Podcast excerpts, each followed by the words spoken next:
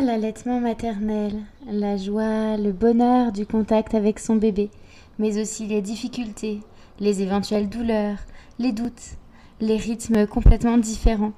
Quel impact peut avoir notre société sur notre allaitement? J'ai eu très envie de vous parler des tout premiers jours de l'allaitement avec Virginie, qui a une grande expérience en tant qu'infirmière puricultrice et aujourd'hui en tant que conseillère en lactation à Rennes et alentour.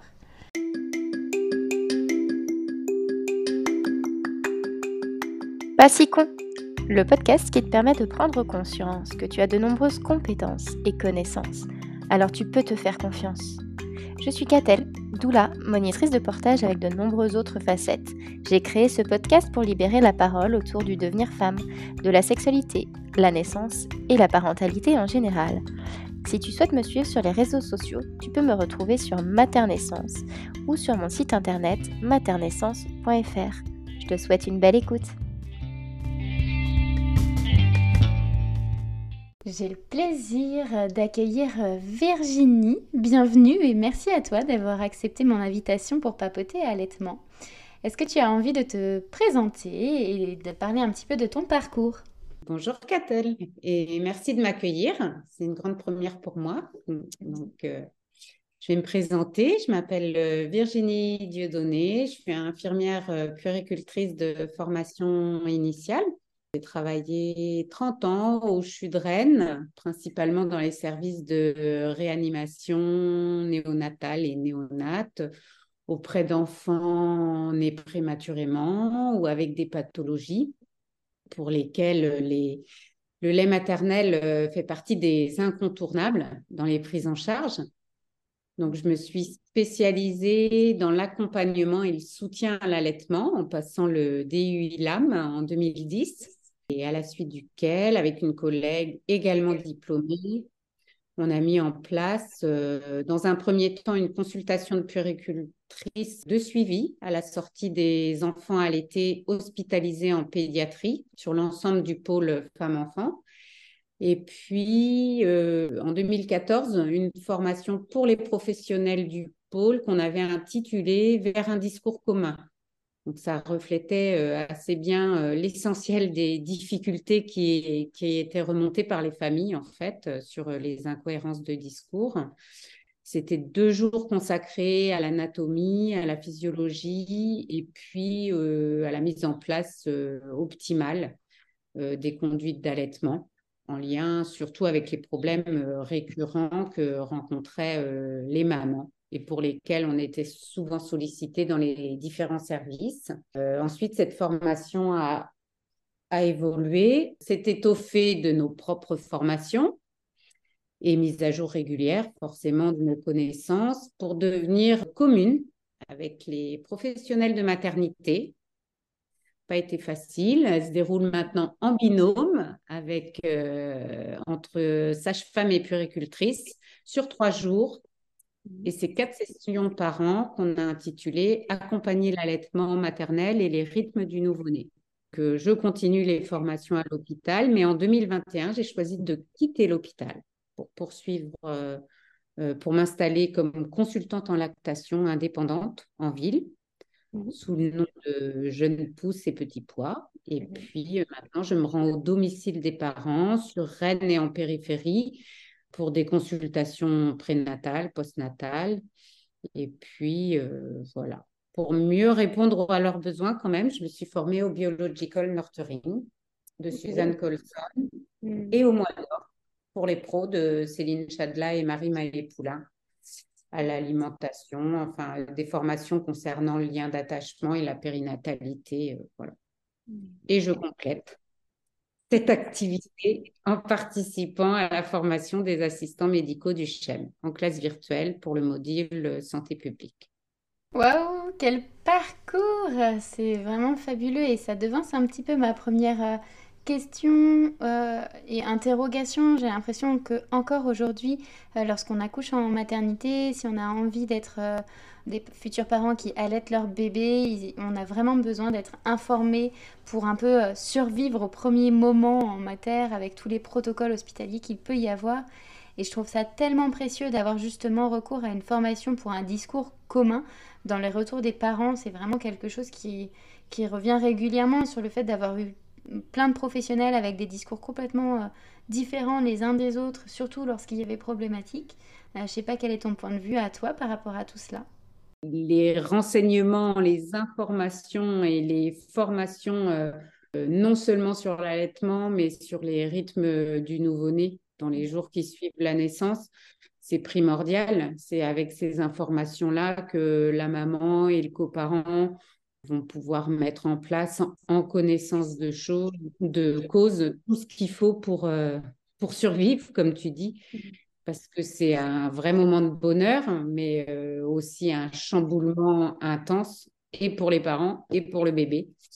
Du coup, euh, savoir en amont comment va se passer euh, comment va se passer la mise en place de la la montée de lait, les difficultés qu'on peut rencontrer, le comportement du nouveau-né, la fameuse nuit de Java. C'est vrai que toutes ces étapes, euh, elles sont vécues beaucoup plus sereinement euh, si les parents sont mis au courant en amont. Et sans information pour le personnel aussi, ben, il y a des loupés régulièrement. Oui, c'est vrai que en plus pour les parents de tout découvrir sur le fait accompli, de devoir peut-être gérer euh, ces informations-là de, de rythme, etc., euh, c'est peut-être euh, plus difficile de pouvoir répondre aux inquiétudes éventuelles des parents pour les pros de santé qui, elles, ont déjà tellement, alors je dis elles, mais c'est IEL, ont déjà tellement à penser, ont des protocoles hospitaliers aussi pour la surveillance de bébés, de mamans. je pense que cette information, si elle peut avoir lieu en amont, ça vient vraiment donner la pleine confiance aux parents, de savoir ce qui peut se passer, ce qui est normal, et de pas créer des inquiétudes supplémentaires dans cette découverte-là des premiers jours de bébé, et que bébé lui aussi puisse découvrir tranquillement euh, cette nouvelle vie extra-utérine aussi. Exactement, et c'est vrai que ils, se retrouvent à ce moment-là euh, tout seuls, les parents, dans le doute sur leurs compétences pour un peu que le personnel soit débordé ou pas sensibilisé ou peu sensibilisé. Euh, euh, ben, ils sont face à leurs doutes et puis bah, souvent c'est aussi l'allaitement qui est remis en cause, voire mmh. abandonné, hein, et avec tout le manque de confiance que ça implique derrière aussi pour, pour le reste. Quoi. Donc c'est compliqué, effectivement, euh, et, les informations euh, en prénatal, elles sont euh, primordiales, je pense. Mmh. complètement. Et est-ce que tu penses qu'aujourd'hui, la société favorise la mise en place de l'allaitement maternel, notamment pour justement ces informations données en prénatal, pour nos systèmes de soins Est-ce que tu as la sensation que ça a évolué depuis le début de ta pratique ou au contraire que c'est un peu plus difficile? Oui, ça a évolué. Remarque en 30 ans, heureusement quand même que les choses bougent parce que sinon ça serait triste. Ça bouge, ça bouge, mais ça ne veut pas dire qu'il ne reste pas plein de choses à faire, ni de prise de conscience euh, à avoir pour euh, dynamiser le, soutien, l'accompagnement, la promotion de l'allaitement maternel. On voit bien que la parole, elle se libère sur plein de thèmes divers, variés. Et heureusement que l'allaitement maternel en fait partie. Euh, on parle, on, défend davantage l'allaitement maternel comme étant l'alimentation de base physiologique pour tous les nouveau-nés. Scientifiquement, ça fait plus ça fait plus de doute. Mm. Euh, il, existe euh, bah, des textes, des associations. Je pense au, code de, l'OMS et de l'UNICEF, enfin aux textes qui régissent euh, les lois pour les mères allaitantes qui reprennent le travail. Tout ça, il y a, des mises en application de ces textes qui sont aussi variées que toutes les lectures qui en sont faites en fait. Donc il y a aussi quand même de plus en plus de professionnels euh, formés à l'accompagnement et au soutien, plusieurs euh, formations euh, reconnues qui permettent de s'assurer qu'on a affaire à des professionnels formés. Malgré tout ça, ça ne fait pas partie des soins et des actes conventionnés qui permettent d'élargir l'offre de soins aux besoins des parents, que mmh. ce soit en structure ou en indépendant. C'est un, véritable enjeu de santé publique qui reste quand même assez discrètement évoqué dans le rapport des 1000 premiers jours et dont les politiques, euh, ils s'emparent pas vraiment, en fait, pour adapter le congé mater aux recommandations de l'OMS. On voit bien, six mois d'allaitement exclusif pour dix semaines de congé mater, forcément, ça cloche à un moment. Hein. Mm. Donc, euh, la reprise du travail, c'est encore et souvent euh, bah, une entrave à la poursuite de l'allaitement maternel et l'occasion du sevrage. Hein. Et mm. puis, euh, bah, concernant le système sociétal de façon plus générale, on ne peut pas aussi non plus ne pas parler des difficultés, voire des agressions que rencontrent certaines mamans quand elles allaitent dans l'espace public ça reste quand même des faits d'actualité euh, qui font bondir tout le monde, mais qui, qui, existent encore. En effet. Mm. Puis les attentes de la société vis-à-vis de la mère, euh, elles évoluent, mais on attend toujours d'elle qu'elle soit la femme, la conjointe parfaite sur tous les fronts, que ce soit physiquement, psychologiquement, émotionnellement. Enfin, c'est compliqué comme rôle à, à tenir euh, maman, en fait. Mm. Hein. Bon, après, pour, euh, pour quand même finir sur une note positive, je vais te dire quand même que les mamans, les mères elles-mêmes, elles, ont beaucoup évolué. Je vois, moi, par rapport à il y a 30 ans, quand j'ai été maman déjà, mmh. elles ont beaucoup évolué dans leur rapport au corps, à leur corps, au fait d'être libre de leur choix, de vouloir savoir, comprendre, de décider ça, c'est surtout les mères qui font bouger les choses et qui s'impliquent, en fait, individuellement ou collectivement. Et ça, c'est bah, super chouette, ça. Mm. Oui. Je pense aussi qu'il y a le, côté, comme tu dis, quand il y a une agression, maintenant, les femmes, elles restent pas dans leur coin à en parler seulement à leurs proches ou elles vont aussi l'exprimer sur les réseaux euh, sociaux, mm. notamment qui font que après, il y a souvent des vagues euh, de photographies qui, qui légitime aussi la place de l'allaitement euh, sur la place publique finalement. J'avais en tête aussi les, bon, les progrès qui sont faits, euh, plus peut-être en, en néonat que dans les services de maternité classique. Je ne sais pas pourquoi. Enfin, si je, je, me doute de pourquoi, c'est aussi que euh, en néonat, l'allaitement maternel n'est plus du tout contredit sur les, bien, les bénéfices et enfin, voilà, tout est prouvé pour.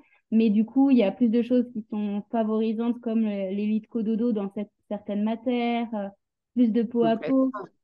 Tandis mm. qu'en maternité, pour avoir eu des, des retours et puis l'avoir vécu il y, a, il y, a, seulement quatre ans avec ma propre fille, euh, je pense qu'on a encore des énormes progrès et des financements autour de l'allaitement maternel, ne serait-ce que pour avoir un lit qui, qui, se colle à celui de la mère, euh, des choses où c'est plus des boîtes en plastique, et, et de favoriser le peau à peau, puisqu'en fait, on a tous les bienfaits, tout le monde euh, connaît, j'ai l'impression, les bienfaits du peau à peau, mais lorsqu'il faut le mettre en place, ça inquiète tout le monde que le bébé est trop froid, alors que en, en réa néonat, c'est considéré comme un soin et pas dans les services de matière classique. Exactement, et c'est vrai qu'on n'a pas forcément en tête que euh, la bonne place, la bonne adresse, comme dit Suzanne Colson, du bébé euh, en maternité, et même si euh, tout le monde va bien et tout le monde est bien portant, la bonne adresse, c'est quand même sur le sein de sa maman, en fait. Et l'objectif, c'est quand même de sécuriser au maximum euh, ce pot à pot, cette mise en place du pot à pot, plutôt que de trouver euh, aussi euh,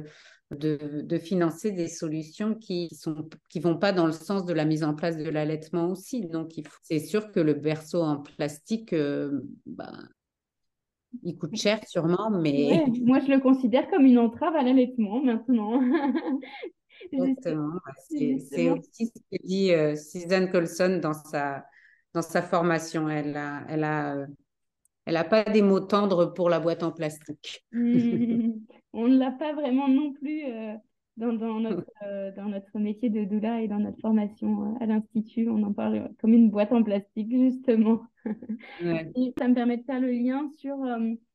tu évoquais le rythme de nouveau-né. Peut-être qu'on peut un petit peu partager sur euh, tout ce qui peut favoriser la mise en route de l'allaitement et à quoi s'attendre peut-être les, les, trois ou la première semaine ou le premier mois d'allaitement si on a le temps d'en parler, mais au moins euh, les petites choses qui favorisent et qui sont facilement euh, possibles à mettre en place, peu importe euh, le lieu où on donne naissance.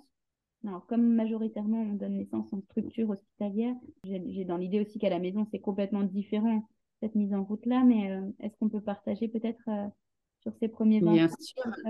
C'est vrai que déjà, il y a la période charnière des, de la première semaine, des premiers jours, qui est, assez euh, essentielle et, et, importante à, avoir en tête et, à connaître le rythme que va avoir le bébé, ne serait-ce que les trois premiers jours parce que euh, bah parce que il passe de du monde intérieur au monde extérieur avec toutes les adaptations qui sont nécessaires pour euh, pour sa survie mais aussi avec bah, le besoin de se nourrir.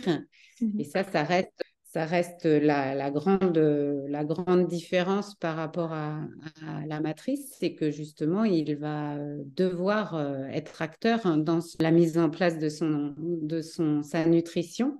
C'est vrai que ben, on sait qu'il va y avoir la période charnière de la première, voire les deux premières heures où il est euh, super vigilant et, et qui s'échangent plein de choses euh, en, termes de regard avec la maman et où euh, souvent a lieu la première tétée, mais pas toujours. Donc, euh, c'est souvent le cas, mais c'est pas toujours le cas. Et puis, bah, justement, si elle n'a pas lieu, qu'est-ce qu'on peut mettre en place aussi pour, pour ne pas risquer de, d'entraver les démarrages de, de l'allaitement et de la mise en route de la lactation?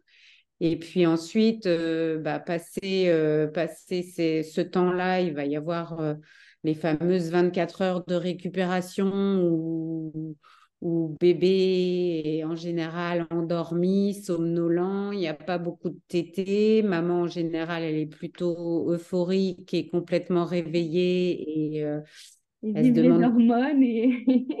voilà, elle est complètement boostée d'ocytocine et et en général, euh, bah, c'est vrai que c'est là où souvent le bébé, justement, il se retrouve euh, dans son berceau à côté, mmh, mmh. alors qu'en fait, euh, il pourrait très bien être sur sa maman et bénéficier de, de tétés, même en dormant, hein, comme il faisait dans le ventre de sa maman déjà.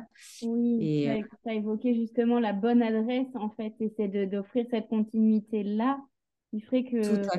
En fait, effectivement, dans les deux heures, souvent, c'est important peut-être euh, de, de donner cette place-là à un coparent ou à un accompagnant qui, y a, euh, même pour les mamans solo, de se prévoir euh, peut-être quelqu'un qui est à ses côtés pour pouvoir proposer de, de, mettre bébé au sein ou d'être attentif à ces deux premières heures. J'ai en tête les conditions de naissance qui peuvent influer aussi sur le fait de pouvoir mmh. faire sa première tétée ou pas et de, de dire que ça peut aussi être ce rôle-là de l'accompagnant ou du coparent de dire ben Là, c'est important. Euh, je sens que bébé, il est hyper prêt, hyper dispo, de ne pas avoir ça comme un, un moment.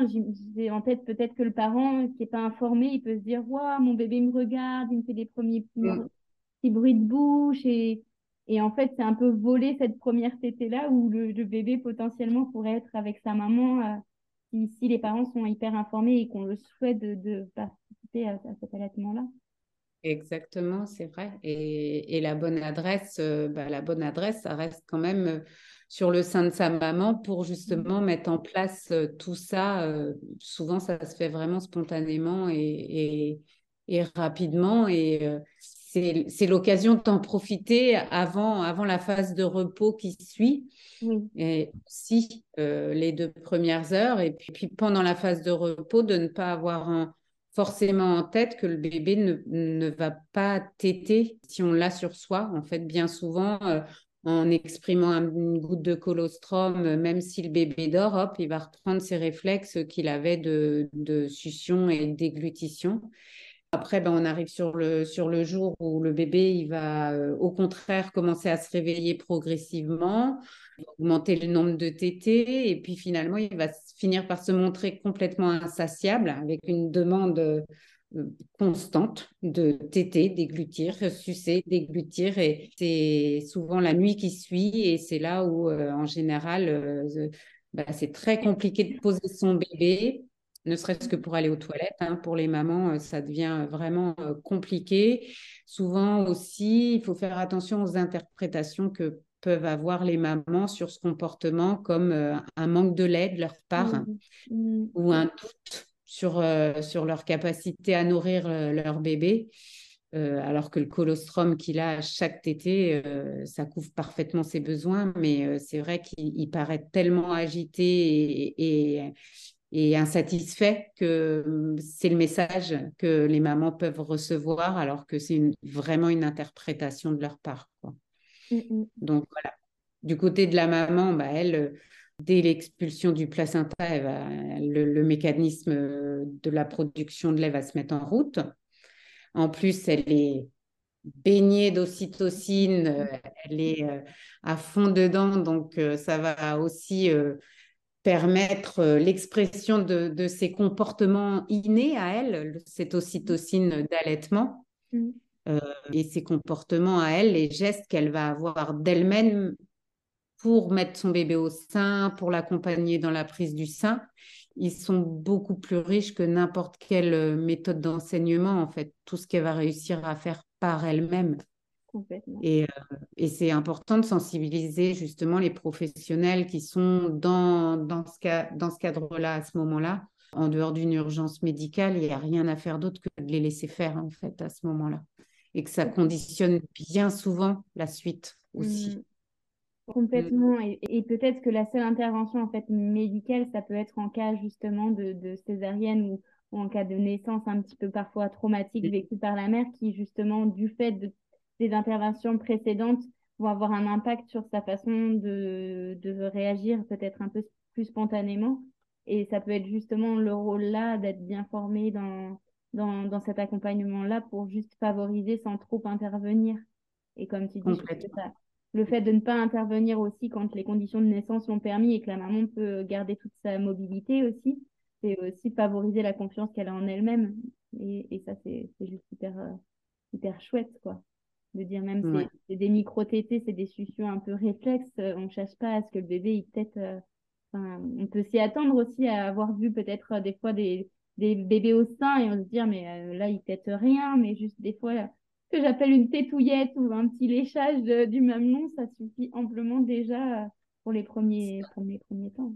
Oui, ça a déjà euh, une importance, une vraie importance de premier contact en fait, hein, et de, de, première stimulation. Et, et c'est euh, super important euh, de les laisser se mettre en place sans forcément intervenir, si ce n'est, comme tu dis, dans des situations de césarienne ou de difficulté à se bouger pour la maman voilà, de, mais euh, surtout euh, sans, euh, sans trop de commentaires, sans trop d'injonctions sur la façon de faire, parce que, mmh. parce que la mère, elle a son cerveau pensant qui est mis de côté. Il faut surtout pas le réveiller, celui-là. quoi. faut le mmh. laisser, faut laisser le l'autre, le, le, spontané, tous les gestes spontanés, justement, prendre le dessus et, et ça va vraiment conditionner souvent sa confiance en elle et, et, en sa capacité d'allaiter même. Donc, euh, Dit finalement pour les mêmes conditions que pour une naissance. Du coup, après cette montée de lait, il se passe aussi pas mal de choses euh, dans le rythme du nouveau-né auquel on ne s'attend pas vraiment et qui peut aussi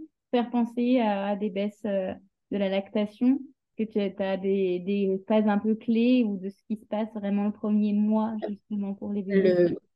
Le premier mois, le premier mois, c'est la mise en route de, la lactation. Hein. C'est là où vraiment euh, les mises au sein ou les stimulations et les drainages du sein vont, potentialiser et, euh, optimiser euh, la production lactée sur du long terme. Donc c'est vrai que c'est le premier mois, euh, un bébé qui va euh, avoir un rythme assez anarchique finalement, puisque bien souvent la production euh, est au-dessus de ses propres besoins. Donc il y a souvent des, sensation euh, de trop plein ou au contraire euh, le soir quand le bébé est souvent euh, plus agité en soirée, fameux pleurs du soir comme disent souvent les appellent souvent les mamans où elles ont l'impression que là il y a plus de lait, les seins sont, sont mous, il y a moins de sensations de tension et donc des doutes sur toujours cette capacité à produire du lait, en fait, c'est vraiment non seulement le bébé, il met en route euh, la lactation, mais lui, neurologiquement, il met en route ses rythmes aussi et euh, il est, tout le monde est en rodage. Hein, donc, euh, il, y a, il y a vraiment un accordage à faire entre les deux qui, qui prend du temps et qui prend en général 4 à 6 semaines. Et mm. du coup, souvent pendant cette période-là, bah, où, il y a, où les mamans rencontrent des difficultés, où c'est bon d'avoir, enfin, sous le, sous le coup de quelqu'un qui conseille, va être une ressource, hein, que ce soit une professionnelle, mais ça peut aussi être une maman qui a elle-même allaité et qui a de l'expérience dans, dans la, la, pratique de l'allaitement. Donc, euh, le soutien de, de, mère à mère, il est très important aussi. Et, euh, mm. Des associations justement comme la Leche League, l'Or Blanc, euh, il y en a une autre, Allaitement tout un art, quelque chose comme ça, sur ces soutiens de, de mère à mère et, et c'est aussi au-delà de, du soutien de mère à mère, c'est aussi euh, s'il y a, c'est le, coparent qui a vraiment ce rôle-là à, jouer. Euh, il y a une étude d'ailleurs qui est sortie aux États-Unis, là je l'ai lu justement hier sur le fait que ça faisait vraiment toute la différence sur la durée de, de l'allaitement. Et je pense mm. qu'il y a à l'information le fait de savoir, euh, parce qu'on parlait un petit peu d'un facteur sociétal favorisant ou pas, euh, ben, clairement, comme tu l'as évoqué, euh, on demande à une mère beaucoup de choses et souvent, le premier mois, si on le passe vraiment que à allaiter, je mets vraiment des guillemets sur que à allaiter parce qu'en fait, c'est justement lui offrir bien plus que tout ce qu'on pourrait mettre en route ou lui acheter ou autre, dont le bébé se fout éperdument. c'est du moins ce premier mois-là. eh bien, il n'est pas reconnu en fin de compte et souvent les mamans, elles ont du mal à se dire que que c'est OK euh, de, de, ne passer son temps qu'à ça. Et ce n'est pas justement que ça, c'est lui offrir une grande diversité, euh, pas seulement le nourrir, mais aussi justement calibrer tout le reste, euh, lui apporter du réconfort sur les, les, fameux pleurs du soir, lui apporter un rythme grâce à la mélatonine qui est présente aussi. Et, et je trouve que ce premier mois-là, il est tellement peu soutenu que souvent, c'est l'allaitement qui a le, le, bon dos, en fait, lorsque les mamans allaitent. C'est un peu comme une excuse de bah oui, mais c'est normal, c'est parce que tu allaites que tu es fatiguée. Et je trouve que ça vient aussi euh, ben, culpabiliser les mamans qui allaitent pas. En fait, euh, ben, oui, moi, je peux passer le relais sur un biberon, mais ça ne veut pas dire que euh, la fatigue maternelle n'est pas là aussi. Et mm. un peu plus, ça va au-delà de juste nourrir son enfant, en fait. Je trouve que c'est important de le dire. Il y, a, de nombreuses cultures hein, où ce fameux mois qui suit la naissance, non seulement il sert à à célébrer la femme déjà, mais aussi à, accueillir l'enfant, à se calibrer euh, chacun sur le rythme de chacun, où les femmes on, leur, euh, on les préserve en évitant justement euh, la station debout trop longtemps. Dans la formation là sur le mois d'or que j'ai faite, c'était super intéressant de d'avoir ces apports de ce qui se fait de façon complètement naturelle et spontanée et qui préserve en fait énormément la santé euh, et physique et mentale de, de la maman qui vient de qui vient de donner naissance quoi. C'est mmh c'est impressionnant comme euh, nous, on a voulu remettre toutes les choses euh, bien droites, bien d'équerre, euh, hop, dans les suites immédiates, alors qu'en fait, c'est absolument pas physiologique, ni pour la mise en place de l'allaitement, ni pour la mise en place des liens, ni pour se rassurer, se reposer, récupérer, enfin, et puis, et puis, et puis que la famille en elle-même, avec le coparent, se, bah, se découvre en tant que famille.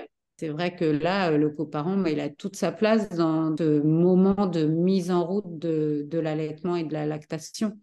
Parce que euh, bah, parce que c'est un travail à temps plein quoi. Donc euh, on n'est pas deux pour euh, pour répondre aux besoins du bébé à ce moment-là mais complètement. Mais je pense que du coup il y a le facteur aussi mis sous pression et besoin d'autonomiser rapidement rapidement rapidement parce que le coparent n'a que un mois même si on mm. peut dire que c'est une progression par rapport aux 15 jours d'il y a encore un an, enfin deux ans.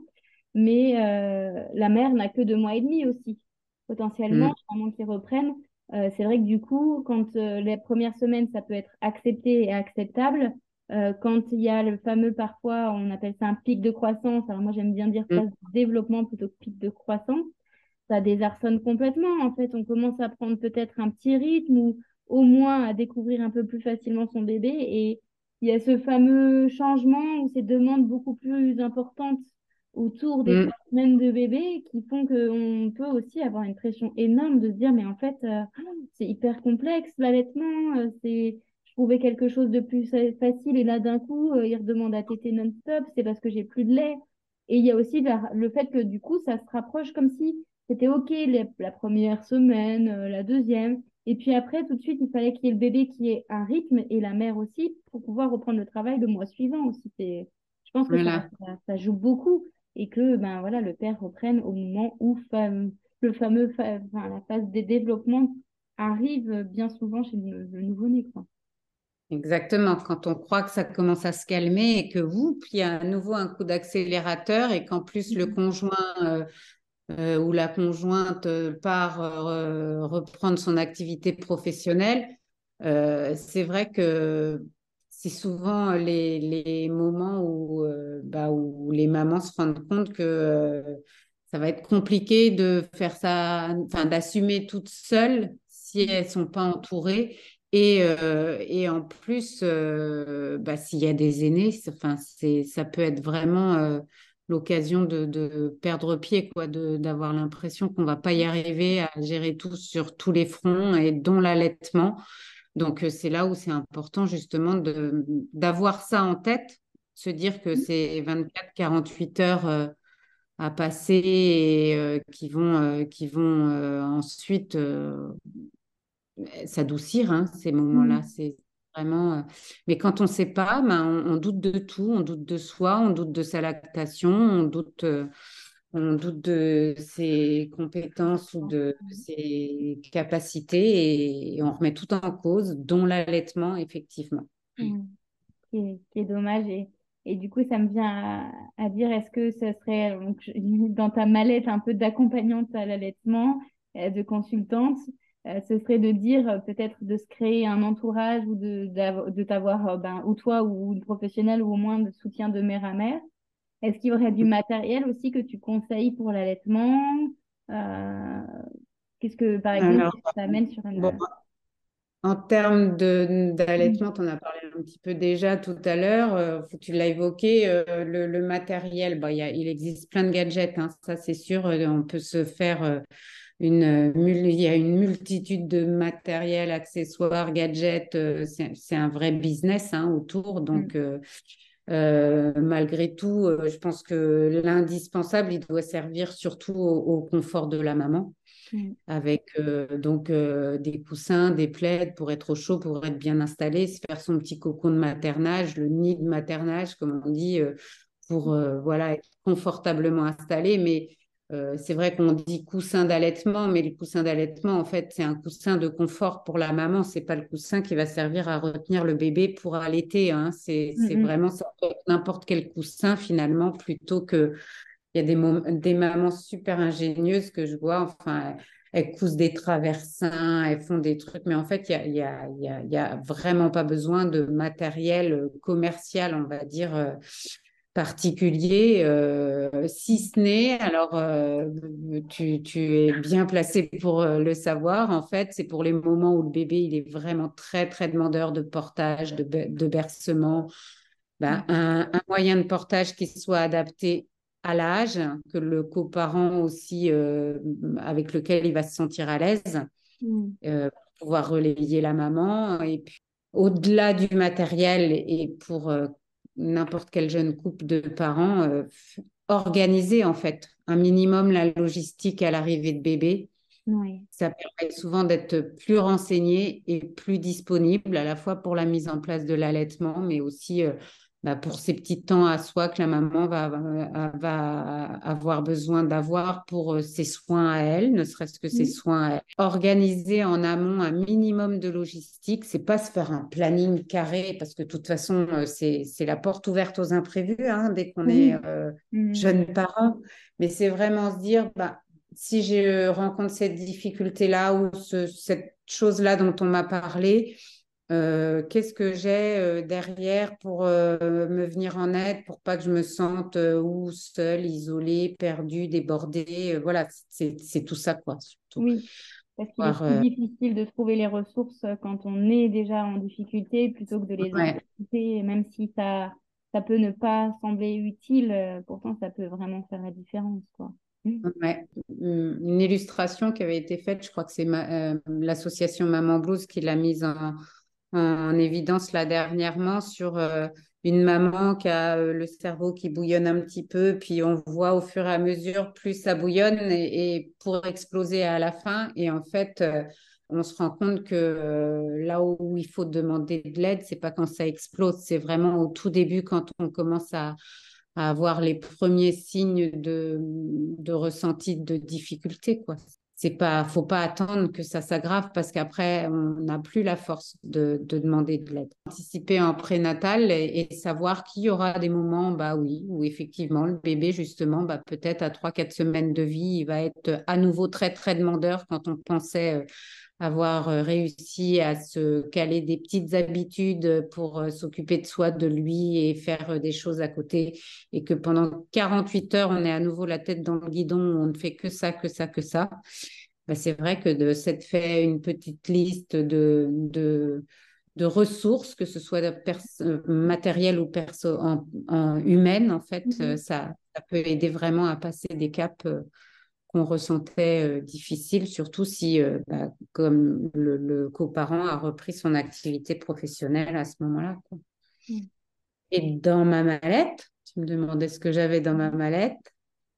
Euh, j'ai pas une mallette, moi j'ai une sacoche à vélo déjà.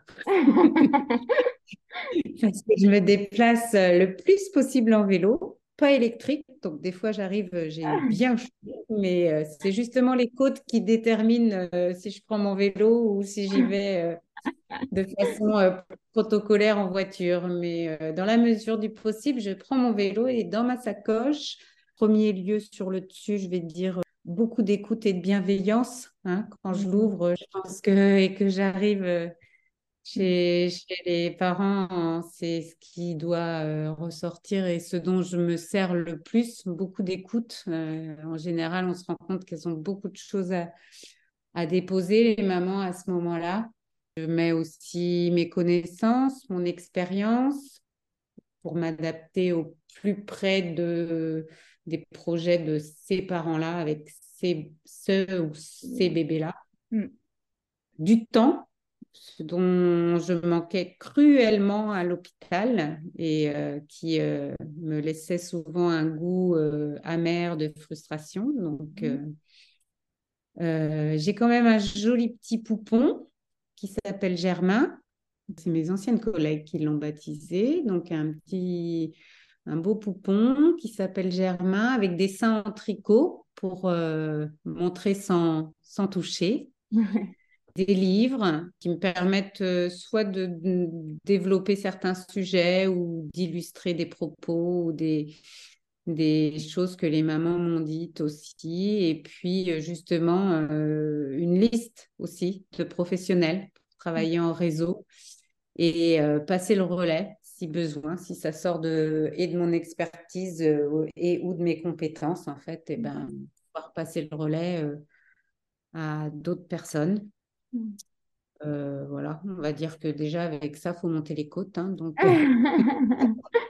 Moi, j'ai le, même sac que toi, même en me déplaçant en voiture, et c'est précieux ce que tu dis, c'est que à la fois finalement pour les parents, il y a a même pas besoin de matériel en soi, et que plutôt que d'investir dans plein plein de choses, on peut peut-être juste se prévoir une liste et un rendez-vous qui peut faire toute la différence sur le vécu. Alors, ça fait très commercial hein, de vendre nos accompagnements, mais en fait, c'est aussi la clé. Et, et c'est ce qui fait que c'est un peu difficile des fois, c'est quand on voit tellement de choses euh, qui existent et des, euh, on est dans une société consommation, encore une fois, qui font qu'on a besoin de la dernière poussette, euh, du tire-lait électrique, etc. Alors qu'il y a des prises en charge possibles pour les tire-lait et qui ne sont pas utiles dès les premiers instants, parce qu'on a de chouettes outils que sont nos mains, par exemple, et qu'en fait, tout ça, on peut aussi, en même une heure ou deux heures, euh, comme tu dis, d'avoir le temps d'être écouté, de pouvoir poser toutes ces questions et d'avoir une ressource parce que, euh, bah, comme tu le dis, euh, tu as le temps pour, pour les gens et que ça, ça va un peu souvent au-delà de, de simplement des questions d'allaitement. Il y a plein d'autres choses qui se, mm. se, jouent et je pense que tu l'as tellement entendu que tu t'es formé aussi avec avec le mois d'or, en fait, euh, sur ces périodes-là. Mm. Et, j'adore quand tu dis oui, que c'est déjà lourd à porter, mais en fait, tu t'emmènes toi-même et puis après, euh, petit Germain et, le sein pour montrer. C'est ça. Ça la fout très mal de se déshabiller. Moi, je me touche toujours les seins en atelier, puis après, je me dis non, j'en ai un virtuel, il faudrait peut-être mieux. c'est vrai que c'est au bout d'un moment, en général, quand j'ai commencé à montrer beaucoup de choses sur ma propre poitrine, que je me dis, j'ai un, un, réflexe, et là, je me dis, non, mais là, ça fait 10 minutes que tu es en train de te tripoter les seins, donc sors, ton, ton sein en, en laine. Ça va peut-être être plus explicite et euh, plus facile pour toi. Mais c'est vrai que mm. quand on parle d'allaitement avec les mamans, on passe euh, beaucoup de temps euh, ben, sur, sur nos propres seins. Et du coup, bon, après, peut-être aussi que de voir que nous, on leur montre facilement en se touchant les seins, ça aide aussi à appréhender ses propres, sa propre poitrine. Je ne sais pas. Mais moi, je trouve que maintenant, les mamans, elles sont quand même beaucoup plus libres de, de ça, enfin de leur mouvement et qu'elles sont, euh, connaissent leur corps et elles ont moins peur d'appréhender ou de. J'avais aussi envie de, de, souligner ce que tu as dit sur le fait que tu avais ce sein-là pour ne pas toucher. Et, c'est hyper précieux quand j'entends encore que des professionnels en 2023 euh, viennent euh, plaquer bébé sur le sein ou viennent pincer le sein de la mère. Ah ben non, en fait, pour moi, c'est hyper important de le dire et de le répéter. S'il y a un professionnel, enfin, si une personne se dit pro, mais qu'elle vous approche comme ça, de cette façon-là, ben, c'est peut-être que ses connaissances, elles sont pas du tout à jour et il vaut mm, mieux, dans ces mm. cas-là, changer carrément de professionnel.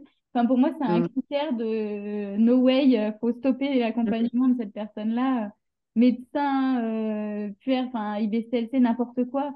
Euh, à mon sens, il n'y a vraiment pas besoin de toucher la mère parce que c'est sa poitrine, c'est son corps et et à moins d'une grosse problématique ou que la mère elle-même fasse la demande de. De demande, bien sûr. C'est mm. complètement différent que d'approcher, de, de, venir à toucher une poitrine euh, ou un bébé. Oui. Sans l'accord de la mère ou du père, c'est pas possible, quoi. Euh, il n'y en a pas besoin pour accompagner l'allaitement, quoi. C'est ça aussi.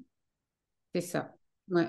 Non, non, c'est ça. C'est vrai qu'on voit, on entend encore des mamans qui, qui disent, euh, mais là, elle m'a attrapé le sein, elle a attrapé la tête du bébé et poum, c'est ben, en fait, euh, ça, peut arriver. Alors, euh, quand on était en, néonate sur des, euh, sur des problématiques d'engorgement, de massage, de mamans qui mmh. sont pas bien, enfin, voilà, je dis pas, hein, mais c'est vraiment le contexte qui fait ça. Là, quand on est sur une mise en route physiologique de l'allaitement avec une maman qui, qui peut se, se mouvoir et qui, voilà, qui nous fait part d'une difficulté, mais il n'y a pas d'urgence de soins euh, mmh, mmh. Euh, sur la poitrine, bien sûr que non. Euh, et puis, je pense que même la maman, elle retient mieux quand, quand elle fait elle-même. Et puis, on peut aussi la guider hein, dans les formations qu'on donne. Les professionnels sur l'expression manuelle, le massage aréolaire et tout ça, on, les, on leur fait faire sur nos seins en laine en fait, pour mmh. qu'elles aient aussi le mouvement euh, bien, euh, bien en tête, enfin, bien, bien imprimé, quoi, pour qu'elles sachent un petit peu comment on fait l'expression manuelle et tout ça. C'est une sensation particulière, mais euh, rien n'empêche de le montrer sur, sur le sein en laine pour, pour être au clair avec les. La nécessité de respecter aussi la, la pudeur et les et le corps de cette jeune maman qui a déjà, euh, qui découvre déjà plein de choses. Mmh, mmh. Mmh. En tout cas, merci beaucoup Virginie. Je ne sais pas si tu avais envie de partager autre chose, euh, une petite phrase de, fin, quelque chose qui te semble important de, transmettre encore là? Eh bien, euh, bah déjà, remercie à toi. Hein. Je pense que euh, on, aurait pu discuter encore des heures. On sent qu'il y a des sujets qui passionnent. Donc, euh, c'est vrai que c'est ça. Il faut, euh,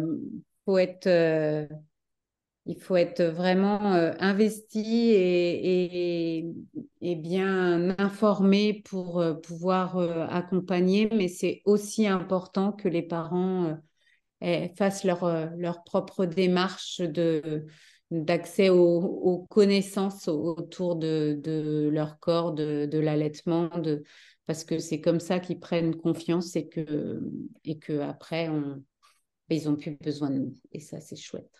Mmh, tellement, c'est vraiment ça la clé de l'accompagnement. eh ben, je mettrai du coup tes coordonnées si les gens ils ont envie de te voir arriver avec, euh, avec ton Avec vélo et ta, ta chouette mallette d'accompagnante. Et ma grosse sacoche et mon petit Germain et mes seins en, en, en, en, tis- en laine En tricot. tricotée. Ouais. Merci beaucoup Virginie. Merci, Catel. À bientôt.